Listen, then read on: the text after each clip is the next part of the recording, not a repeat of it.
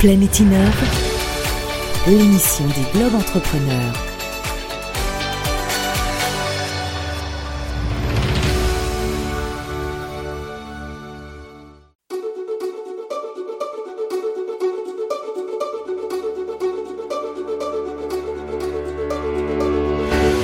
Planète Innove, l'émission des Globes Entrepreneurs.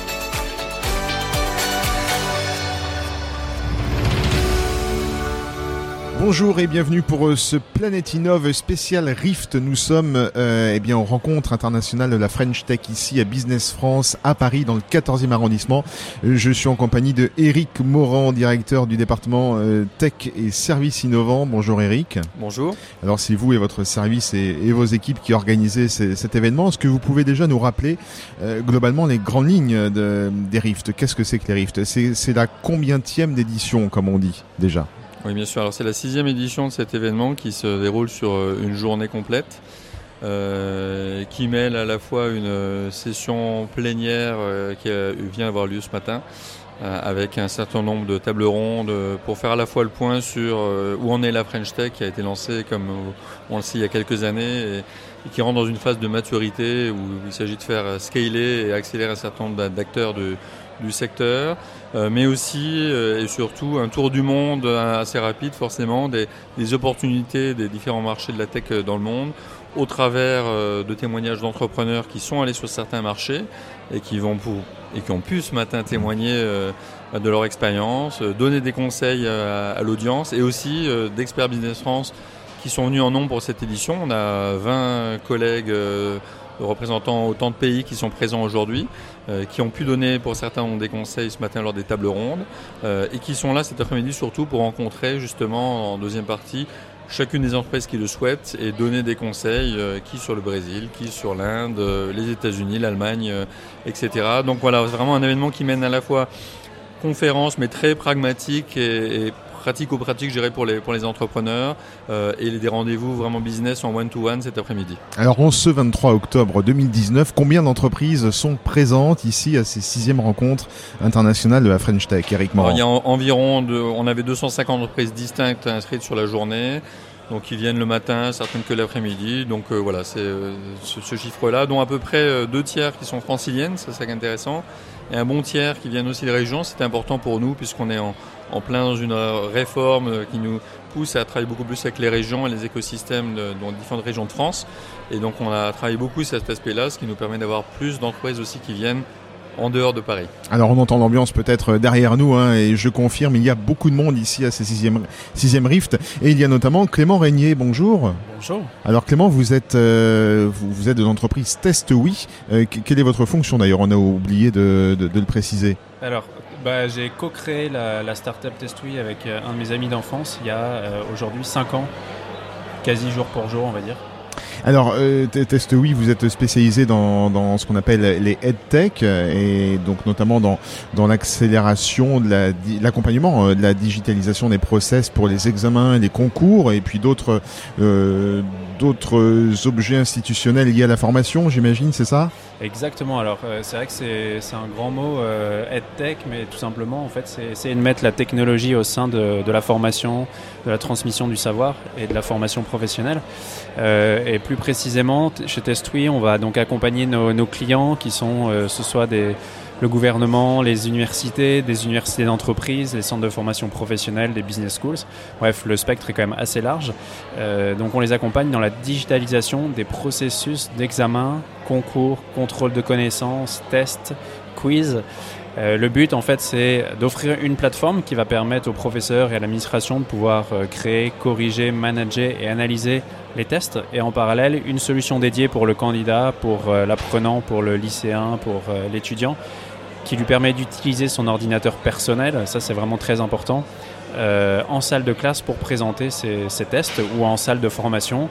Euh, donc, nous, on vient garantir une interface sécurisée qui va permettre euh, donc au professeur de savoir que l'étudiant ne triche pas, que le candidat n'a pas accès à d'autres contenus pendant la phase d'examen, de test, et en plus offline donc sans besoin en, connexion Internet. Ce qui va nous permettre aussi d'aller s'adresser à des pays en plein développement euh, qui n'ont pas forcément une bonne infrastructure euh, réseau. Alors qu'est-ce que vous êtes venu trouver, chercher ici au 6e Rift à, Paris? Alors premier point, aujourd'hui on est en train de se développer sur le, sur le Brésil, c'est rencontrer physiquement la responsable Amérique du Sud et plus particulièrement Brésil de chez Business France puisqu'on a l'occasion d'échanger avec elle euh, par email ou par téléphone, mais on n'a jamais eu l'occasion de la rencontrer physiquement. Donc euh, rencontrer physiquement une personne, c'est très important parce que ça nous permet de nouer des, liens et une bonne relation. Dans le cadre de la préparation, de votre préparation à cette implantation brésilienne. Exactement. Et le Brésil, pourquoi le Brésil en, quelques mots euh, Alors, Pourquoi choisir ce pays pour s'implanter? Alors quelques rapides chiffres. Le Brésil aujourd'hui c'est 210 millions d'habitants, une moyenne d'âge autour des 30 ans, une population donc très jeune qui a un besoin en éducation très fort. Et le digital est déjà très implanté dans la population euh, brésilienne, euh, mais c'est aussi un besoin euh, que d'utiliser le digital pour l'éducation et la transmission des, savoirs. Vous avez des populations très diverses. un, étudiant qui va habiter à Sao Paulo, donc grosse, grosse ville, et puis un étudiant qui va habiter au fin fond de la forêt amazonienne. Et cet étudiant, en l'occurrence, il va grâce au mobile, grâce à la tablette et à l'ordinateur et à Internet, pouvoir accéder au savoir et pouvoir aussi présenter des examens depuis son petit village. Alors si vous implantez un, bureau, une filiale au, Brésil, euh, vous avez dû vous renseigner, vous êtes en train de vous renseigner sur l'écosystème euh, du Brésil en termes d'innovation. Euh, c'est comment comparé à la France ou comparé aux autres pays Quelles sont les spécificités, à votre avis, du, du Brésil en matière d'innovation? Et qu'est-ce que, qu'est-ce que le Brésil peut attendre d'une société comme la vôtre?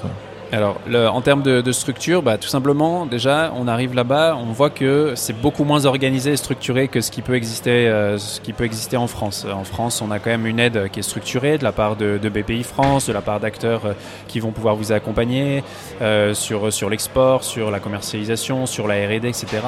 Là-bas, c'est des, des systèmes un peu plus à l'américaine où l'aide publique n'existe pas tellement.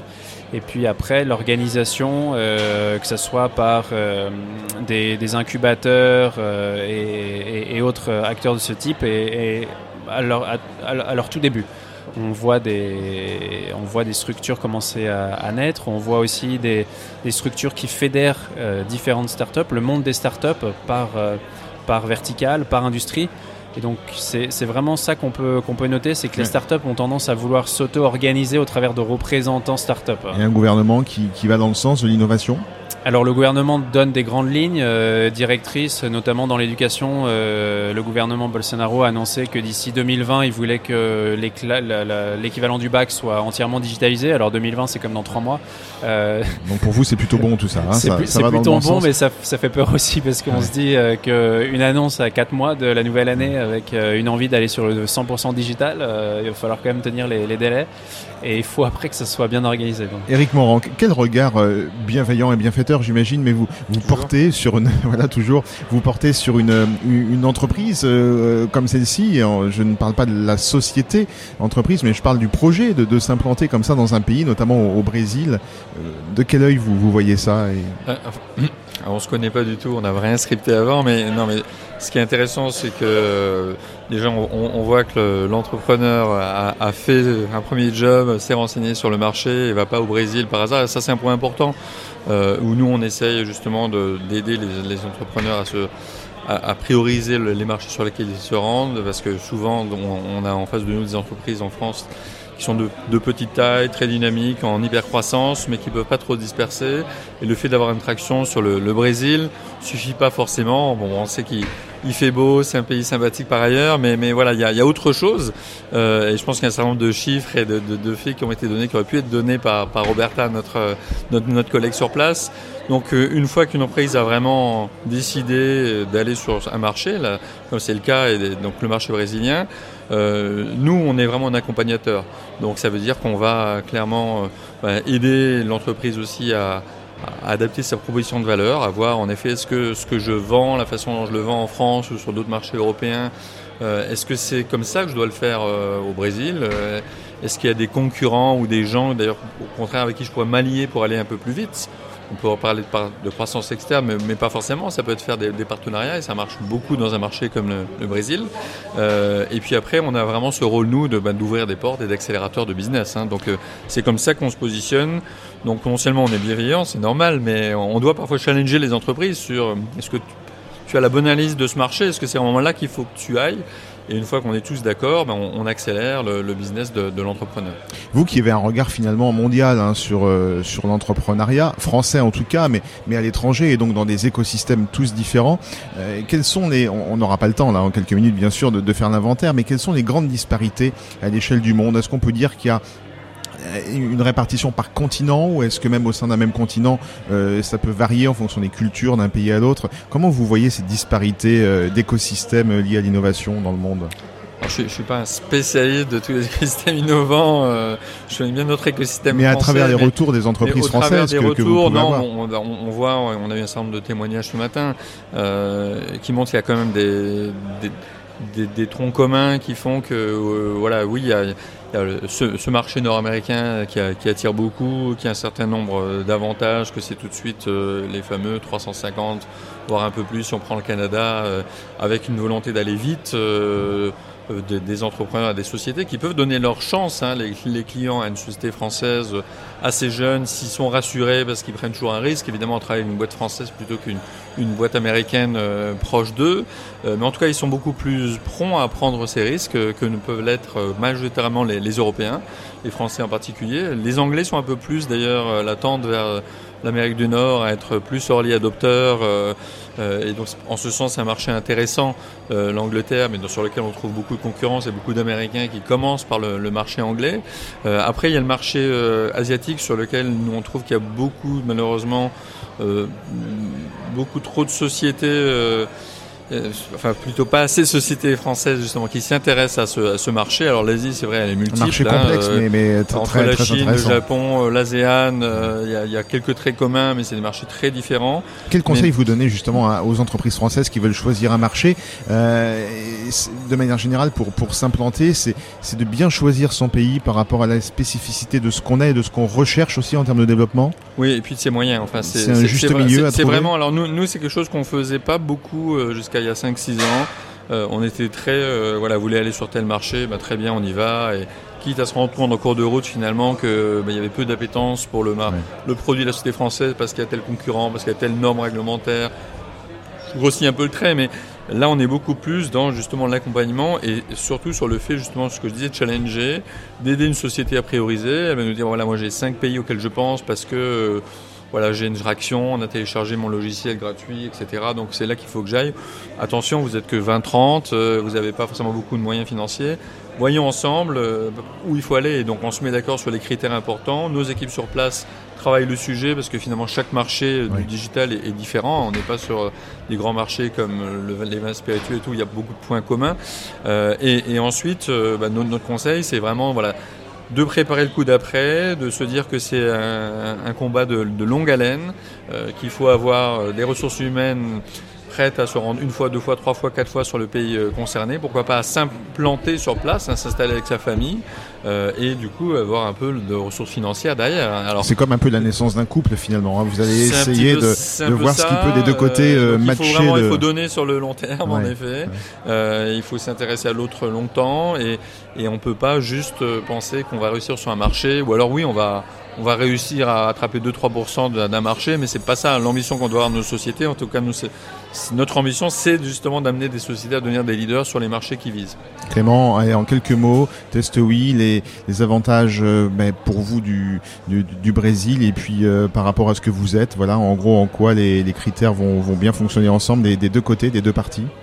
En bah, quelques mots. Hein. Alors en, quelques mots déjà, euh, comme disait Eric, le fait d'avoir un, spécialiste en, local, en interne euh, au sein de l'entreprise, c'est-à-dire quelqu'un qui a la culture, qui parle la langue, qui connaît les, codes et qui peut se déplacer, se rendre plusieurs fois par an euh, sur place. C'est vraiment très important, notamment sur, sur le Brésil, parce que les gens sont très... Donc c'est vous qui allez partir au Brésil?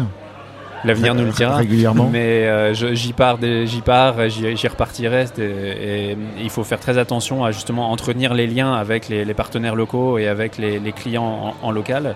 Euh, et deuxième chose très intéressante pour nous, c'est qu'on a une solution qui est vraiment euh, très adaptée au pays brésilien, dans, au, pays, au, marché brésilien, dans le sens où on évolue en offline. Et comme je disais tout à l'heure, on est sur un marché émergent où l'infrastructure réseau n'est pas forcément très bonne.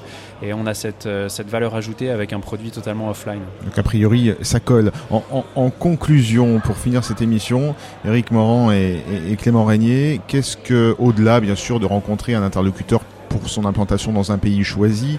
Euh, qu'est-ce qu'on vient chercher au Rift? Il n'y a, pas, a pas que ça. Il y a, donc, on le disait, plein de conférences, plein d'échanges. Qu'est-ce que vous retirez, Clément, de, de cette expérience des Rifts? Mais alors pour répondre sur votre première question, qu'est-ce que je viens chercher? Euh, l'échange, c'est-à-dire euh, discuter avec d'autres entrepreneurs qui ont été sur d'autres marchés sur lesquels je ne vais pas encore, mais qui vont pouvoir me, me donner leur retour d'expérience et d'expertise, me dire ok bon bah tel marché, la culture est comme ça, il faut y aller comme ci, il faut faire comme ça. Euh, donc c'est vraiment l'échange d'expérience qui est, primordial aujourd'hui et on, a une, une, agglomération de personnes qui sont que sur, euh, sur l'international et l'export. Donc c'est un avantage énorme de pouvoir en une journée rencontrer des, gens qui peuvent partager. Eric Morand, le, mot de la fin? Alors moi, je dirais en, en, miroir de ce, que, ce qui vient d'être dit, c'est pour nous, c'est une super occasion, bien sûr, d'accélérer euh, nos clients, des sociétés qui s'intéressent à qui ont le temps de venir sur une journée sur cet événement, mais c'est aussi surtout permettre justement à, à, mes entre guillemets 21 experts du monde entier qui sont là bah, d'être en contact direct avec euh, avec ces clients, avec ces sociétés françaises, de leur communiquer les bonnes infos, leur, leur passion des marchés qu'ils couvrent, leur dire euh, ben oui, viens ou au contraire non, c'est pas le bon moment et, créer ce contact personnel, ça a été dit tout à l'heure, qui, qui, fait qu'on travaille beaucoup mieux ensemble. C'est des collaborateurs qui viennent une ou deux fois au maximum dans, dans l'année, donc on veut vraiment optimiser leur temps, les mettre en face des bonnes entreprises. C'est toute l'ambition qu'on a avec l'après-midi là qui, débute d'ailleurs sur, les Rifts euh, actuellement. Alors entreprendre, euh, c'est une aventure avant tout humaine hein, et justement euh, vous, Eric Morand et, et, vos équipes qui organisez ça, vous voyez 250 boîtes françaises rassemblées, 22 correspondants de Business France du monde entier, tout le monde est là. Humainement, ça vous fait quoi? Ça, ça doit faire quelque chose de voir tout, mais tous ces gens réunis ici en un seul lieu. Ah bah humainement pour nous c'est super, c'est la récompense déjà de semaines de travail parce que c'est beaucoup de boulot euh, quand on organise un événement comme celui-là, mais une fois qu'on y est, le, le, le, temps file, c'est presque comme le, jour de son mariage, on voit pas le temps passer, on passe un, bon moment, la journée est déjà finie, que, voilà, qu'on est un peu groggy, mais on a, on a passé un super moment. Euh, et quand, voilà, quand on voit les entrepreneurs qui, et, et nos collègues qui viennent, viennent nous dire, voilà, c'est, on, on a vraiment gagné du temps et on a des bons contacts, on va pouvoir maintenant rebondir, faire, avancer tel, tel, telle société, tel business plan, euh, on peut être que ravi là-dessus. Et, humainement, en effet, ça crée des liens. Et souvent, on a des clients qui nous disent, bah voilà, on devient même euh, parfois amis avec les gens qui vous accompagnent. Et, ça, c'est essentiel. On cultive vraiment cet esprit de famille un petit peu aussi dans nos équipes, qui est essentiel pour, réussir ensemble. Bon, Clément Régnier, pour conclure, l'implantation brésilienne de Testowi, c'est pour quand à peu près? Dans, dans, votre espoir, en tout cas dans votre volonté? On espère d'ici six mois. Très bien. Eh ben, on vous souhaite un, un bon vent, une bonne route brésilienne et puis internationale, hein, puisque ici ce sont les rencontres internationales de la French Tech. Merci à tous les deux d'être passés dans Planète Innov. Merci beaucoup. À très bientôt sur Radio Village Génération. À bientôt. C'était Planète Innov, l'émission des Globes Entrepreneurs.